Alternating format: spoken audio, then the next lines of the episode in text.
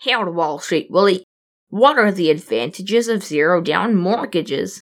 Saving up enough money for a down payment is difficult and can take several years. For example, if you are putting a down payment of 20% on a home worth $300,000, you would need to save $60,000 upfront. Zero down mortgages eliminate this problem by not requiring any down payment, making the process of purchasing a home faster and easier. You could use any saved money for other things like closing costs, home improvements, investing, or creating an emergency fund. What are the disadvantages of zero down mortgages? Firstly, zero down mortgages usually have a higher interest rate and other fees because the lender takes on a higher risk. And depending on the lender, you will also likely need to buy private mortgage insurance, PMI, and pay an upfront guarantee fee or funding fee.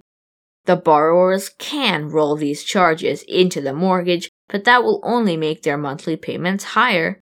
You will also need to take out a larger mortgage since you aren't paying for any of the home's value in the form of a down payment. All these factors combined result in the monthly payments being significantly higher than those for a traditional mortgage. Also, there are not many options for getting a zero down loan, and people without good credit might struggle to get approved.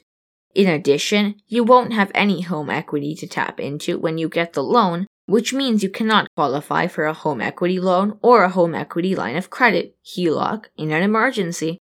Should I get a zero down mortgage? In most cases, if you can afford a down payment, it is best to avoid zero down loans. Their higher interest rate, fees, and monthly payments mean that they are usually not the best choice. Instead, you can go with a low down payment loan like an FHA loan or a conventional mortgage with a low down payment.